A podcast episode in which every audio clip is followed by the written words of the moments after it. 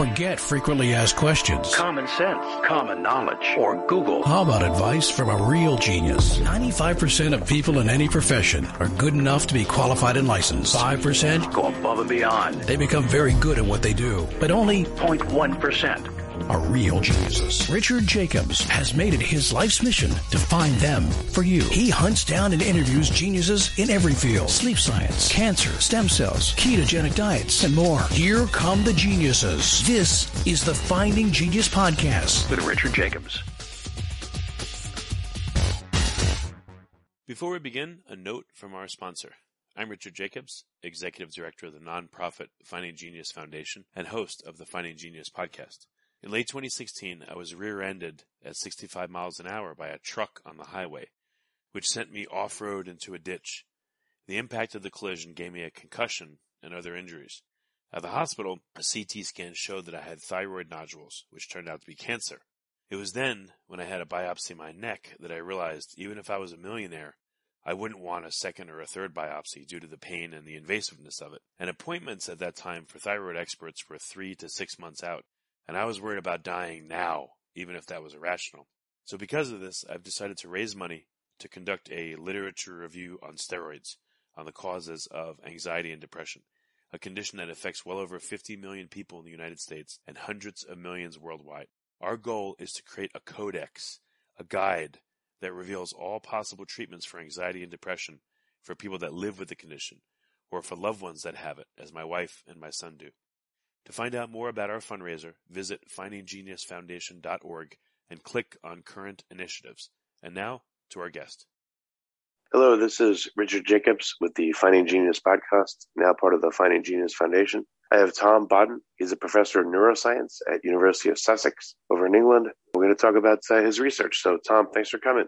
Pleasure to be here. Tell me, what are you researching? So, I'm a, what we call a systems neuroscientist. So, neuroscientists, of course, researching the brain, researching the nervous system. And by systems, what we mean is we're interested in how elements of the nervous systems interact at the level of individual nerve cells, at the level of synapses. So this is sort of the, the biological counterpart to what you might consider to be an electronic engineer, right? When you're putting together circuits in an electronic sense. So in systems neuroscience, what we're trying to do is we're trying to understand the brain in that sort of computational sense. So we're trying to understand how neurons talk to each other, why they talk to each other in the ways that they do, and what are the computations that they achieve in that way.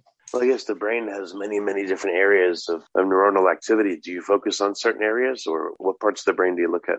Absolutely. So, from a from a research perspective, we in particular focus on on the sense of vision in vertebrates, and even more particularly, we look at the retina, so the bit of the nervous system that's actually inside the eyeball which comprises of actually quite a complex network of neurons. So this makes it a, a very nice area to study the kind of questions that we're interested in. So how neurons talk to each other, what they compute. And that's because it is a network with a very clearly defined purpose, right? You've got an input. The input is light. It hits the photoreceptors. Those are special types of nerve cells, special types of neurons that sit on one layer of the retina. And then those talk to several other layers of neurons inside that network before eventually the signal gets to the so-called ganglion cells. And those ganglion cells are the nerve cells that form the optic nerve. So they have the axons, the cables to the brain. And what that really means is that we can entirely describe a computation, right? So you can imagine you've got a visual stimulus, gets picked up by the array of photoreceptors, a little bit like a pixel array in a camera.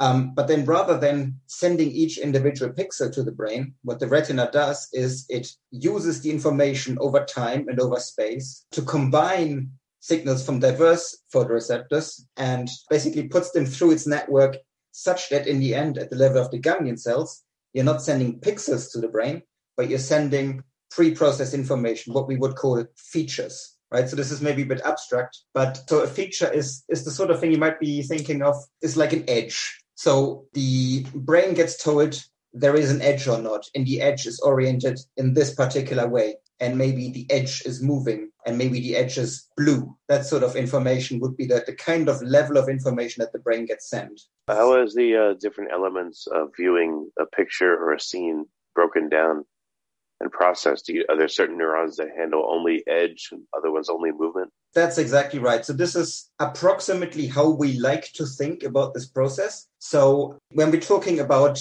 these ganglion cells, we don't really talk about one homogeneous population of neurons, but a fairly heterogeneous population. So when we talk, for example, in the case of the primate or in, in the human retina, we're thinking there's something in the order of maybe 20, maybe a few more types of these ganglion cells. And each one type exists all over the surface of the retina. So it, it the, the idea is it gives complete coverage of the image, but it only informs about one of those features, right? So you might have the type of cell that tells you about an edge that is vertical. And then you might have another type of cell that tells you about an edge that's horizontal. And you might have another type that tells you this is a red or this is a blue stimulus, that sort of thing. So the idea is that you then get these 20 odd parallel representations, each quite simple. They get sent to the brain, and then the brain basically works backwards and tries to interpret what the image actually was. How much processing happens though at the retina? Can you tell? Are you able to observe the neurons or make like an organoid of the retina and see like each layer if it processes it in a different way and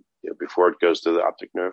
Absolutely. So on, on both accounts, so they're, they're a little bit different, those two questions. So on the one, yes, you can absolutely see each individual neuron even even smaller you can look within these neurons how the different bits of the neuron connect. So this is this is sort of the one side. Uh, you asked about organoids. This is also possible. So an organoid would be the idea that you literally grow this tissue in a dish that allows you to study it in certain ways. That is recently becoming more and more popular in view of, in particular, trying to understand the human retina, because you can imagine it's difficult to get tissue to work with to try to understand it. So if you can have an organoid grown from scratch, that's of course much better. But if I were to jump uh, back to the to the first part of this question, so when we look at individual nerve cells, this is absolutely the way that we do it. So we use diverse forms of microscopy and and also uh, electrical recording. So we've got little electrodes that we can stick near or into these neurons and record activity over time. And with the kind of tools that are available nowadays, it's possible to not just record one or two of these neurons, which was sort of the beginnings in the 60s and 70s. That's what people were doing,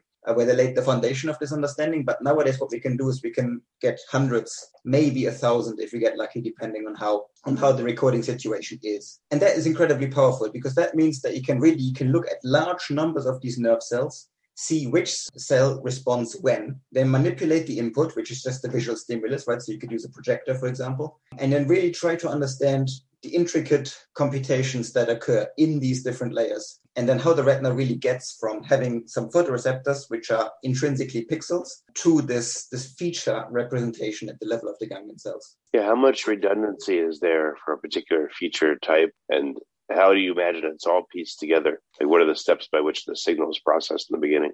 Right. So, I, I guess that, that's two questions. So, the, on on the redundancy, there is the idea is that there's not much redundancy because the tissue needs to be efficient. The system needs to be efficient. The idea is that you don't want to send two times the same information to the brain because then you could have just used one axon. Of course, that is not entirely true because it needs to be sort of error prone. It needs to be error prone. It needs to be pro. It needs to have some sort of mechanism to protect it from failing during injury. So there's, there has to be some redundancy. And the debate is quite wide reaching as to where exactly that threshold sits in any given species. There's some differences there as well. As to how these computations are actually done. So this, this is really big field of with a lot of nuances, but there's some principles that really stick out quite nicely. So for example, as you can imagine, light can either go brighter or darker. So the nervous system, of course, needs to know about both these incidences. However, the way that the photoreceptors are set up in the vertebrate eye is that they only decrease their activity when the light level increases. So we would call them an off cell, right? It responds when the light switches off. So that's really only half of the equation. So what then the nervous system does, or the retina does, at the level one layer down, uh, it uses the so-called bipolar cells. This is the second layer. It takes some of those bipolar cells take this off signal from the photoreceptors and they flip it using a specific synaptic mechanism, whereas the other half of the bipolar cells do not do that. So then in the first layer, you go from exclusively off signals to the second layer having both on and off signals. So you basically you split the task of signaling increments and decrements in light into two levels of neurons, which exist in parallel. So this might be sort of the, the most basic way of which you can try to understand these processes. Of course, there's now a lot of nuance that sort of adds on top of that, but this is sort of the kind of idea. Before we continue, I've been personally funding the Finding Genius podcast for four and a half years now, which has led to 2,700 plus interviews of clinicians, researchers, scientists, CEOs, and other amazing people who are working to advance science and improve our lives and our world. Even though this podcast gets 100,000 plus downloads a month, we need your help to reach hundreds of thousands more worldwide. Please visit findinggeniuspodcast.com and click on support us. We have three levels of membership from 10 to $49 a month, including perks such as the ability to see ahead in our interview calendar and ask questions of upcoming guests, transcripts of podcasts you're interested in, the ability to request specific topics or guests, and more. Visit findinggeniuspodcast.com and click support us today. Now back to the show. What happens between the two eyes though? How far are the signals processed and are they compared once they, you know, they go through the optic nerves to the brain? Does the brain take the two sets and again compare them and do error correction or are they like adversarial processing networks? Can you tell what's happening once they, the two signals join? There's some big differences between species there. So absolutely the, the signal is almost categorically compared at some point in the brain. If we take our own visual system as an example, it's a fundamental feature of how we use our eyes. Um, so, for example, you will notice that it's very difficult, or let's say impossible, to have your two eyes not pointing at the same thing, right? You're focusing, and then always both eyes go there. You can't, like maybe a chameleon might, take like focus on something with one eye and then take the other eye off and start sort of looking around. It just doesn't work your, your nervous system won't let you do that. So fundamentally, what the two eyes send to the brain is always aiming to look at the same thing and then being processed together. Now, how that happens is, is a big field of study. The first layer at which this happens is that, at least uh, in the human situation, some of the information from the right eye goes to the right side of the brain, and some of the information from the right eye goes to the left eye, left side of the brain, and vice versa such that you basically you send information to the same and to the opposite side of the brain. And the idea is that that way the brain immediately gets both sides. Both both halves of the brain get both eye inputs, which of course makes this comparison very immediate. Now, if you look at something that's much older in terms of the history of life on the planet, for example, if you look at sharks, uh, the idea is that they don't really do that. They're completely crossing. Many fish do that as well. So the right eye only goes to the left half of the brain, and the right and the left eye goes only to the right half of the brain. But then, even though when the signal is in the brain, it's still separate, the brain then sends information from one side of the brain to the other side of the brain. So the signal is combined anyway. It's just combined in a different way. What's the uh, the refresh rate for people versus other animals, and what happens during, let's say, uh, you know, I'm, I'm just calling it a refresh, but you know, my eyes take in information. When do they take in new information and that's siloed or separated from the original information or used to reduce the error rate or inform it? How often is there a refresh on what a creature is seeing in a reprocessing or a, re- or a, refinement? This is a really fascinating question. So the short answer for that is in a human, it's around 60 hertz, so 60 times a second. However, the slightly more complex answer is this varies depending on which bit of the retina we're talking about. So, as you may know, we've got a fovea, which is in the middle of the retina, and that provides very high spatial resolution. So, the photoreceptors are squished extremely closely together. It's a little bit like taking the pixels in your camera and making them be as small and as close together as you can possibly achieve. And that gives you, of course, the best resolution. The danger with doing that, uh, and that's sort of the basis of our pretty unparalleled ability to to resolve spatial detail. There's very few animals that are better. Some birds are better, but basically we're we're right up there. The problem with that strategy, however, is that because the pixels become so small, and if you want to use that signal cleanly, you kind of have to read it out just from that one pixel. You have to send basically that one pixel to the brain. So that kind of contradicts what I said in the beginning that you don't send the pixels to the brain, you send features to the brain. So specifically for the fovea, that's not quite true. You do actually send the pixels. But then you're running into problems with noise because the smaller your sensor area, essentially, so the smaller your photoreceptor, the fewer photons in space you can collect, and therefore your signal is going to be much more noisy. And the the refresh rate, so the temporal frequency at which you can use a signal, is fundamentally limited by how noisy it is. If a signal is very noisy, you cannot read it out fast because you need to basically wait certain amount of time before you can average out the noise. So the consequence of all that detail is that in the fovea, our refresh rate is much slower than it is, for example, in the periphery, where we don't do that single pixel sending strategy. So you might in the periphery reach something like 70 to 80 hertz. In the fovea, you might reach maybe just 50 hertz. Um, and this is actually quite mm. fascinating. So, for example, if you're looking at a screen which will flicker with a certain rate, the screen is, of course, designed with the human visual system in mind. So it flickers just fast enough for us to not be able to see it with our central vision, so with our fovea and sort of the bit of the eye that's just around it. However, if you look at an old TV screen, which was literally pegged exactly at that edge of what we can do, using the side of the eye, so basically looking at it from the periphery, you would see it flicker, right? Because that bit of the eye is fast enough, just about fast enough that you can see it. it doesn't really work anymore with modern TVs or screens because they they've made them fast enough so that doesn't work anymore. If you like this podcast, please click the link in the description to subscribe and review us on iTunes. What's the optimal what's the optimal refresh rate for a screen for someone to look at or can you modulate different elements of the picture to allow people to see it even more clearly somehow? But the strategy that that engineers have now used is to basically go so fast that it doesn't matter which bit of the eye you use, which technologically is now becoming routinely possible. So they, uh, of course, there is such a you could imagine a situation where there's some sort of system that tracks your eyes from point of view of the screen and works out where on the screen you're looking, makes that bit of the screen a bit slower for some sort of purpose that I can't really think of right now, and then make the rest of the screen faster so that you don't see the flicker. But that seems really complicated compared to the solution of just making it fast enough so that no matter how you look at it, it's always going to be flicker free as far as you're concerned. what about if I'm just looking out out the window you know, what kind of have people studied what it's just like to look, you know, versus look at a screen? Like, uh, I don't know, how fast do things change? How do we process, you know, natural visual signals of things we're looking at versus a screen? What's the difference?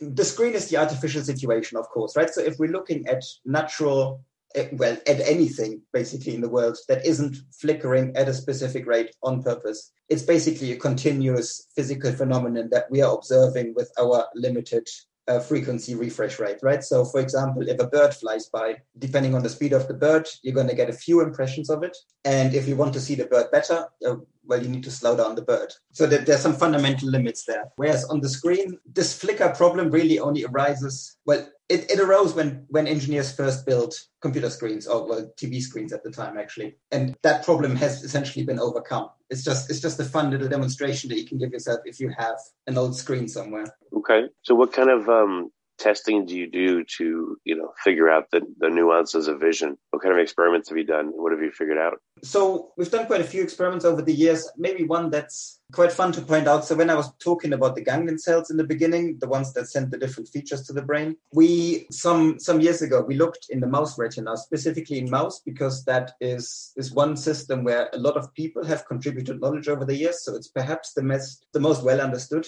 at the moment. We, we basically we, wanted to know how many of these feature channels are there in the mouse. And what we did there is we used uh, a form of microscopy that allows you to visualize each cell in a layer, many cells in parallel, optically, while stimulating the, the flattened out tissue in a, in a in a microscopy chamber. So basically, what you can you can imagine, you've got sort of this this array, this this layer of tissue is just flattened out. You project patterns of light onto it from one side, and then you record the activity of all of the neurons of, of the entire population of these ganglion cells in one patch of the eye. And the, the question was um, how many different representations can we find, which is sort of equivalent to asking how many types of these ganglion cells exist. And well, to cut a long story short, we found it's about 40 or maybe slightly more in a mouse, which at the time was was quite a high estimate. We didn't think it would be that many. We thought it would be around 20, right? So it kind of it sort of doubles the, the level of complexity that we we now think about how to deal with it. What is quite fascinating about that is that this kind of approach that we've used at the time is becoming more routinely doable in different species and it's getting complemented by other approaches. You can use genetic approaches to sort of address the same question or you can use um, anatomical approaches and that's all been done.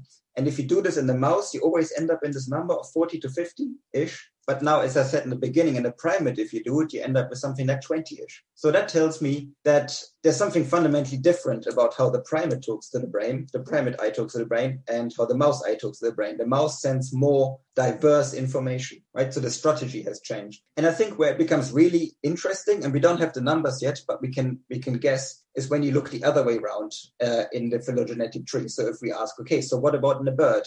What about in a fish? What about in a shark? What what are the sort of numbers of cells of, of what, what's the diversity that we're that we're seeing? And while these techniques haven't been quite used in as much detail on these non-mammalian species yet, what's quite clear is that the birds, if anything, is more like the mouse. It's not like the human. So the numbers are much more mouse-like, high. What, what does that mean? They're they're more mouse-like. Like I would, I would think that you'd have receptors for motion, others for color, others for maybe position, etc. So I would think the mix of receptors would be different in a mouse and a bird and a person, but not just missing. I would think that they would prefer to see certain elements that we don't see. Maybe maybe they see it in more clarity. I don't know.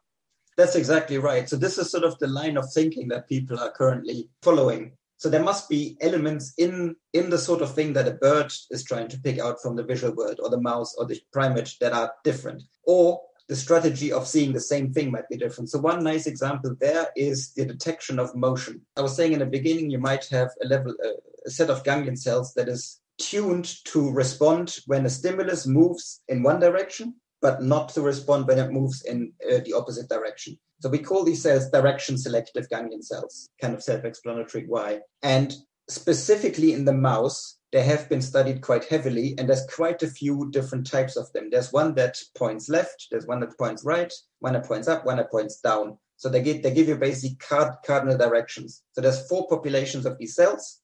There's actually more, but there's four four of those of one type, and they, they basically form a cross, right? Using the information from those four, you can tell exactly which direction the stimulus is going. Now, with all that excitement, people have, of course, then tried to find them in a primate, including in humans and it's not quite so clear if they're there, right? So it kind of looks like the primate has given up on that particular property of the retina, possibly because it doesn't need it, possibly because our brain can compute these things just fine, and therefore we don't need the retinal representation, or possibly for other reasons. Possibly it has something to do with how we move our eyes compared to how a mouse moves its eyes. This is very hotly debated right now. So, but that that could be go part way to explaining why the mouse has, has so many more, right? If the mouse has this retinal strategy of trying to understand direction of motion, and the primate has a brain strategy, then maybe the primate doesn't need some of those cells that the mouse needs. Yeah. There's some fast processing happening at the eyeball, and then some of it that can wait a few milliseconds probably happens in the brain, right? That may be so, but if you think about how long the optic nerve is in the human, it's actually quite long. It's a few centimeters long before it gets to the to the thalamus where it first makes contacts with central neurons. And then only only after that relay it even gets to the cortex, the bit where we think that computation could be performed. So the problem with that is that the distance can be fairly directly translated into a time delay, right? The signal doesn't travel up and down nerve cells instantaneously. It takes a few milliseconds. So the longer you wait before you compute such time critical information, the more information you stand to lose, right? You, you, you sort of, you might introduce noise into the system. You might introduce uncertainty. So from a, from an efficiency point of view, it doesn't seem like the best strategy to do it in the brain. Yet that is apparently how we do it. So, so there's absolutely some unsolved questions there. What I was going to say is when I now say that the birds have probably in the order of 40 or perhaps even more depending on the species. So like, like a mouse, these ganglion cells, then and and we say that this direction selectivity is one of the aspects that explains why the mouse needs so many, then that would presuppose that the bird probably has these cells. However, in what we've been doing recently in the lab, and this is not yet published, but this is sort of the, the first insight, it looks like the birds may not have them. So the birds might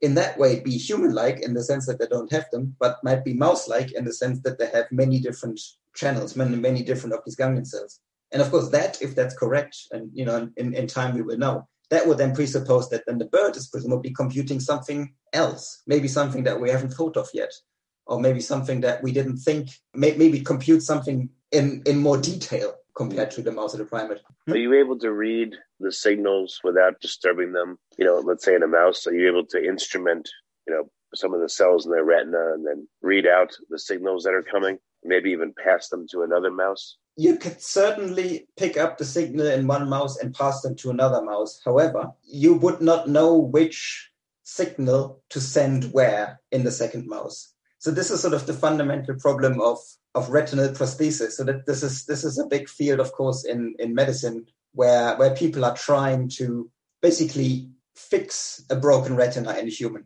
right? So so if you go blind, there's normally what happens is not the entire tissue is dead or degenerated. Normally it's certain bits of the tissue that are that are broken. Most of the time, the photoreceptors for for energetic reasons they're just very fragile when you lose when you don't have enough oxygen, for example. And then what you're left with is a presumably more or less working network without the input. So then the the idea is that okay, great, maybe we can then put the input back in that retina and everything will be fine. And that's one approach that's being being being pursued with with uh, some success. But the other approach, of course, is you can say, well, I could maybe just go straight to the ganglion cells and I can stimulate the ganglion cells, maybe driven by some sort of camera that transduces the in- information from the camera into some chip. And then you go into the ganglion cells and you zap all these ganglion cells and recreate the visual code. And the problem is, even though you could probably do some of those steps technologically with varying levels of success, it's really hard to know which signal you would have to stick into which ganglion cell. And that's sort of the, the, the fundamental limit, one of the fundamental fundamental limitations in this field. And, and people are working very hard to try to address this, but this is, well, you can see it's, it's a non-trivial task. But what if you have two instrumented mice and one's in the darkness in its cage and one's in a regular cage looking around and you pass information from the one in the light cage to the dark cage? just right to the you know to the retina cells, not to the ganglion. Just dump it all in there. Can that be done? Has it been done? What happened? You wouldn't be able to comfortably record from the retina of a mouse that's moving around for the very simple reason that the eye moves. So it'd be really difficult technologically to get the signals. So when I say we get the signals from the retinal cells, the way you do it is that you you work on the on the retinal tissue itself. You keep it alive in a dish, but the, the, the mouse is no longer there so getting that signal in a live moving mouse would be a, a, major technological challenge that I don't think has been solved yet. But what you could do is you could try to to get signals from the brain. The reason that that's easier is because the brain doesn't move relative to the animal, right? The brain is static relative to the skull, more or less. And that's the sort of, I mean, famously uh, Elon Musk is trying to do that sort of thing in humans, right? But of course, in, in, in mice, it can be done just as well, and it has been done. They can record large numbers of neurons in the brain of a mouse. You can send them into a computer, and then they're in a computer, you can, well, you can do whatever you want with it. You could absolutely send them to another mouse's brain. You again run into the same problem that just because you send a signal, you wouldn't know which signal to send where, let alone have the technological ability to purposefully target each signal to a specific set of neurons. That would be the technology is just not there yet. Well, what but, if you, jump, you can do dump it all in? What if you yeah, dump it all exactly. in? Or could you, you could can you do it into the optic nerve right before it gets to the brain somehow? You could probably somehow dump it into optic nerve. It would be again, but quite quite tricky. I think the more the more fun experiment which on the one hand sounds really amazing. On the other hand, it's kind of trivial. What you can do is you can send information into the cortex of an animal randomly, basically, as you say, dump it all in. So some of the neurons in the cortex will then pick up that information, some won't. And because cortex is so incredibly clever and plastic, it'll learn to use the signals absolutely not in the way that the experimenter intends, but the cortex will form a representation of the signal that you're dumping into it. So you could conceivably dump the information into the cortex and have the animal learn that this new input, which is not natural but somehow still there, is meaningful and make the animal do something. So that has, for example, been done with with rats where they've put an infrared receiver on the rat and put it, send that signal, dump that signal, whether or not the infrared receiver is active or not, into the cortex. And then the rat can see infrared in the sense that the rat knows when that signal is on. But it's not really seeing infrared then, right? It's just the rat just knows that its its brain has been zapped. It's a little bit more crude than it perhaps sounds uh, at first sight. But nevertheless, I mean, this is the sort of technologies that, that are coming along and they're getting more sophisticated. So who knows what's going to be possible in, in the future? Well, what if you had a, a camera looking at a certain scene in the cage and then you also instrumented the rat or at least the retinal tissue and just added the camera signal in, even though it's a totally like foreign type signal? Has anyone tried that? Does the brain understand that? Or instead of, yeah, has that been done? I'm trying to think. Certainly, what's been done with these retinal prostheses is, is again is a, a camera-like signal. So what you do is you take a camera, you mount it in front of a pair of glasses that you give to a human, and that camera connects to basically what is a screen on the other side of, on the back of the glasses so the the bit of the glasses that actually faces the eyes and that then stimulates the whatever is left in the retina and this would be a blind patient with a degenerated retina. It stimulates whatever is left there with very intense light of just the right color. And this technology you can couple with, with another technology that's called optogenetics. So the idea there is that you have proteins that are specifically engineered to respond to the presence of light and do something to a nerve cell. So when you stick that protein, that set of protein into a specific nerve cell, and then you shine light at it, uh, that nerve cell becomes active. So that's a technology that's been around for a few years. It's been quite revolutionary for doing experiments. But of course, people are now also trying to use the same thing to get sight back into a degenerated retina.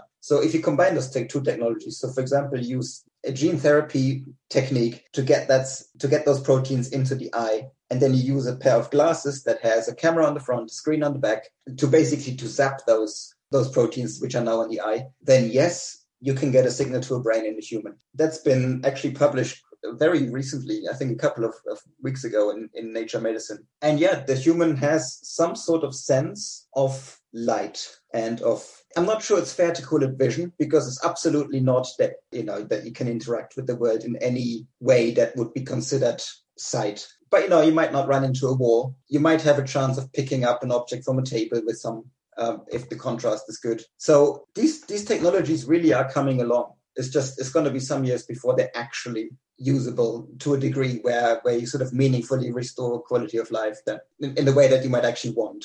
Are you able to get uh, cadaver eyeballs? You know, do, I know people donate organs sometimes, but are you able to set up a situation where you you know you get eyeballs from uh, people that have passed away? I was imagining a, a, big jar of like human eyeballs on your desk. That would be pretty gross. It'd be freaky. So uh, we in the lab don't don't really study humans, but absolutely, you, you could definitely get eyeballs from people who donate their their bodies. I mean, you wouldn't stick them in the jar just for the fun of it, right? That's not ethical use of the eyeballs. You you could study them. I mean, there, there's a lot of value in studying uh, the eye after it dies, so you can see you can watch the process of how it degenerates, or you can try to understand its structure before it degenerates or you can do, you know, if you're very quick, you can do experiments much like you would do in a mouse. You can do that in a human eye, works too. You just need to get the eye literally minutes after the patient has given up the eye. That's, of course, a very rare situation to be really feasible. What we're talking there is patients who are taken off life support and then with consent, um, the eye can be used. Or certain times of certain types of cancer of the eye or of the surrounding tissues, the patient may opt to take the eye out. And then, of course, if you've got an agreement with the surgeon and the hospital, you might be able to get that tissue. So there are ways to get hold of that tissue. And there have been studies with actually quite a lot of success looking at the principles of the human retina, how that works. And I guess the big lesson that we have from that is that it is quite similar to non human primates, where more studies have been done, of course, but it's not identical. And I guess the, the lesson there is that directly translating research from one animal to the next always has limitations and i guess these studies are pointing out some of them. But of course there's there's a lot of overlap and really what many of these human studies uh, i mean many of there's not that many but some of these human studies have told us is that by and large what we've learned from certain species of primate seems to also be the case in the human. And that's quite reassuring because that means that we can we really get, getting a handle not just on how in principle the system works, but actually how it works in our eyes. Well, yeah, what do you think is going to be possible to figure out over the next year or two, and what's going to take many, many years, in your opinion, to figure out? The sort of time frame of one or two years, the progress is, is going to be quite. It, you know, progress is incremental. So, of course, you never know when the big next discovery is going to be announced. It happens from time to time, and then you're surprised. And deal with the new state of knowledge. So that, of course, can happen any time that something big comes around that you just didn't expect. In the longer term future, I think it's going to be from an understanding perspective. So without really any direct application, just understanding how the system works. I think we're getting quite rapidly towards a stage where not where we've understood the system, it's a really complex system, but where we've got some sort of level of understanding that suffices to recreate key aspects of it in the computer. We can do that to some extent already, but the problem with these computer models is that they tend to fail whenever you challenge them with stimuli that they haven't seen before, which of course is not something that happens with our eyes, right? When we see stimulus that we haven't seen before, well, we just see it, we interpret it, it means something. And the computer models, they can't deal with that yet.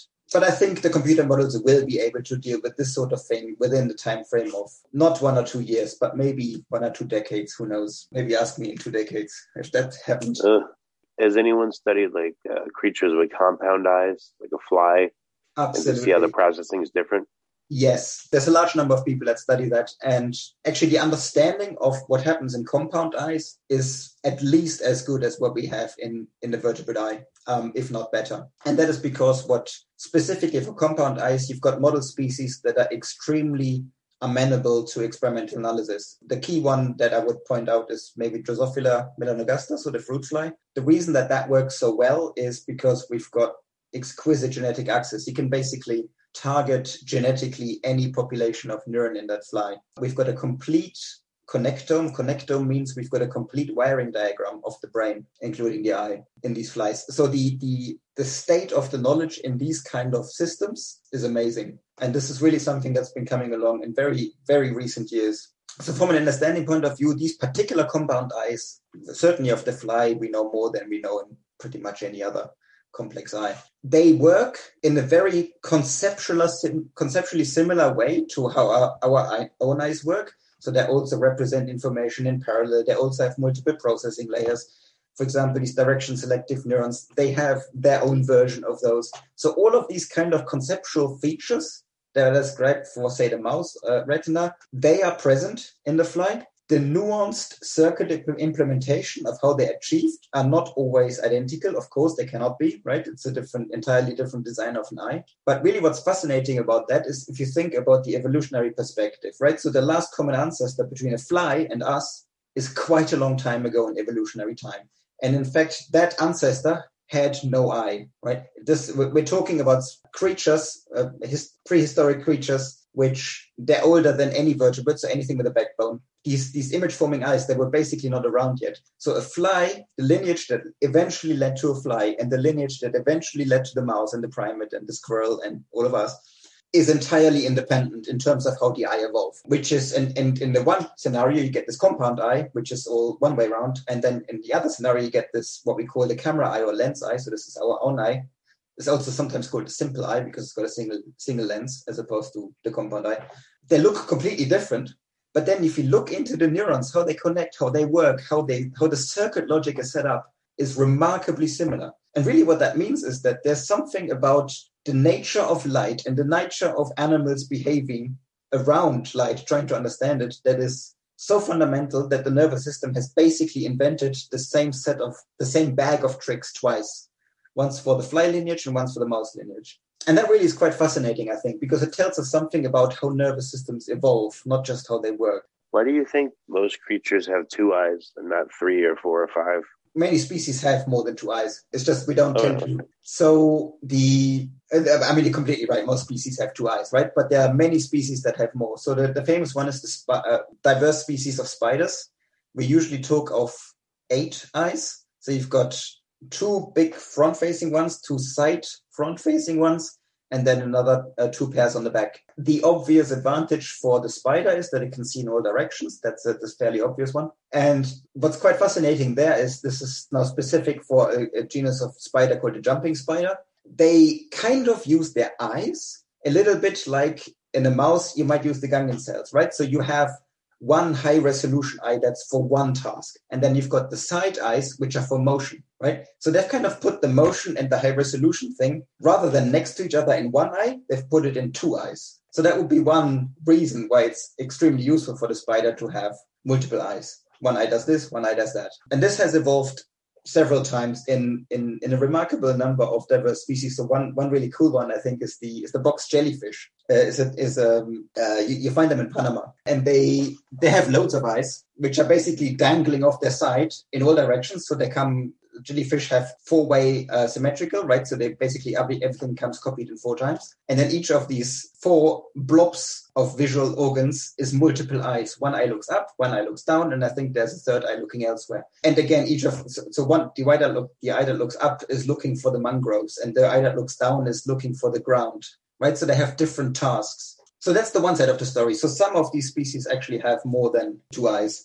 But then coming back to if, if we're really talking about the two principal eyes that you see in most species that we sort of traditionally think of when we think about eyes, stereopsis is a very obvious one. So stereopsis is the idea that you use two eyes to look at the same thing. And in, uh, on the one hand, that tell, it, it just gives you more information about that one thing. That's a, but I think the bigger point there is it helps you with distance estimation. And this is something that's particularly critical for animals such as us with forward facing eyes, because then the angle that we need to tilt our eye inwards is directly informative uh, to, in order to fixate on an object is directly informative about how that how far that object is away right? So and so this using two eyes to see something is the best trick that evolution one of the best tricks that evolution has come up with in order to know the distance of an object that you can see. Using one eye much harder to do so I think that's one of the key reasons why you've got two eyes in at least two eyes in most species. I think the the question becomes interesting the other way around. Why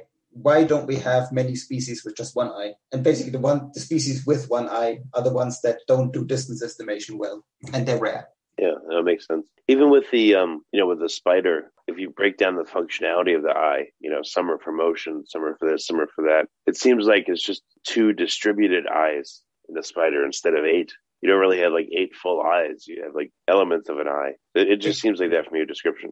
Yeah, except when when you actually look at the picture of a spider, it it is eight eyes. So when we say eight eyes, that means four types of eyes, right? Because everything's bilaterally symmetric. So the two frontal facing eyes would maybe be the closest thing to what we traditionally would call an eye. Then the side eyes are sort of extra eyes. And then the back eyes they're less well understood. And actually, I don't know from the top of my head what they're good for, other than looking backwards. But you could imagine that if I don't know. I don't know if that's the case, but you could imagine it's the same system, right? Again, one motion eye, one detail eye. In a way of having okay. having eyes pointing in different directions, but, but the other way of looking backwards is to just have an eye that's sticking out of the body so far that it can look in all directions. Fish can do that to some extent, for example. Yeah, I would think too, like in, in creatures that have forward facing eyes, where the two eyes see the same thing, just slightly different angles, that a lot of the processing then would happen. Well, how would you think the processing of the signals would happen in a creature where the two eyes are on the side of its head? So each eye literally sees completely different things. And that, you know, I guess the brain has to resolve it. Most of the processing would be there. But in a creature where both eyes look the same way, you could probably shift a lot of the processing to the front, you know, to the, to the retina and the early, the early parts of the brain wouldn't have to do as much or maybe it could just do more complicated things. Yeah, no, uh, that's an interesting idea. I don't, I don't know what to what extent that would hold up against experimental scrutiny, but I think what the, the point you raised there about the eye processing in an animal that doesn't overlap its visual field, right? So if you think of something like a rabbit, for example, the rabbit has sideways facing eyes. There's basically no binocular overlap. It's very small in the front. So what we can then presuppose, and I'm not sure that has been done, is that the rabbit in the brain has a representation of left visual space and of right visual space. But then if we presuppose that the rabbit is now conscious and it has some sort of appreciation of the world, of the visual world, and I don't know if it is conscious, but maybe it is, it would be a synthesized representation of the world, right? It's, it seems it seems unlikely that the rabbit would have a distinct understanding of left and right eye, right? I think it would just think vision. It would just think, this is the scene that I see much in the same way that we don't really purposefully distinguish the, the, the, sort of the left edge of our visual field and the right edge of our visual field. It's just the field, right? We sort of think of our visual experience as one unified thing. So I guess the job of the brain to some extent is just to, to take the signals from one and the other eye and sort of muddle it together in a way that makes it feel continuous. Okay. Well, very good. Tom, what's the best way for people to find out more about your work? Where can they go? I guess the easiest is my website. So this is uh, just www.badenlab, B-A-D-E-N-L-A-B dot org. Well, very good, Tom. Thanks for coming. It's been a super interesting call. So thank you for having me. If you like this podcast, please click the link in the description to subscribe and review us on iTunes. You've been listening to the Finding Genius podcast with Richard Jacobs. If you like what you hear, be sure to review and subscribe to the Finding Genius podcast on iTunes or wherever you listen to podcasts. And want to be smarter than everybody else? Become a premium member at findinggeniuspodcast.com. This podcast is for information only. No advice of any kind is being given. Any action you take or don't take as a result of listening is your sole responsibility. Consult professionals when advice is needed.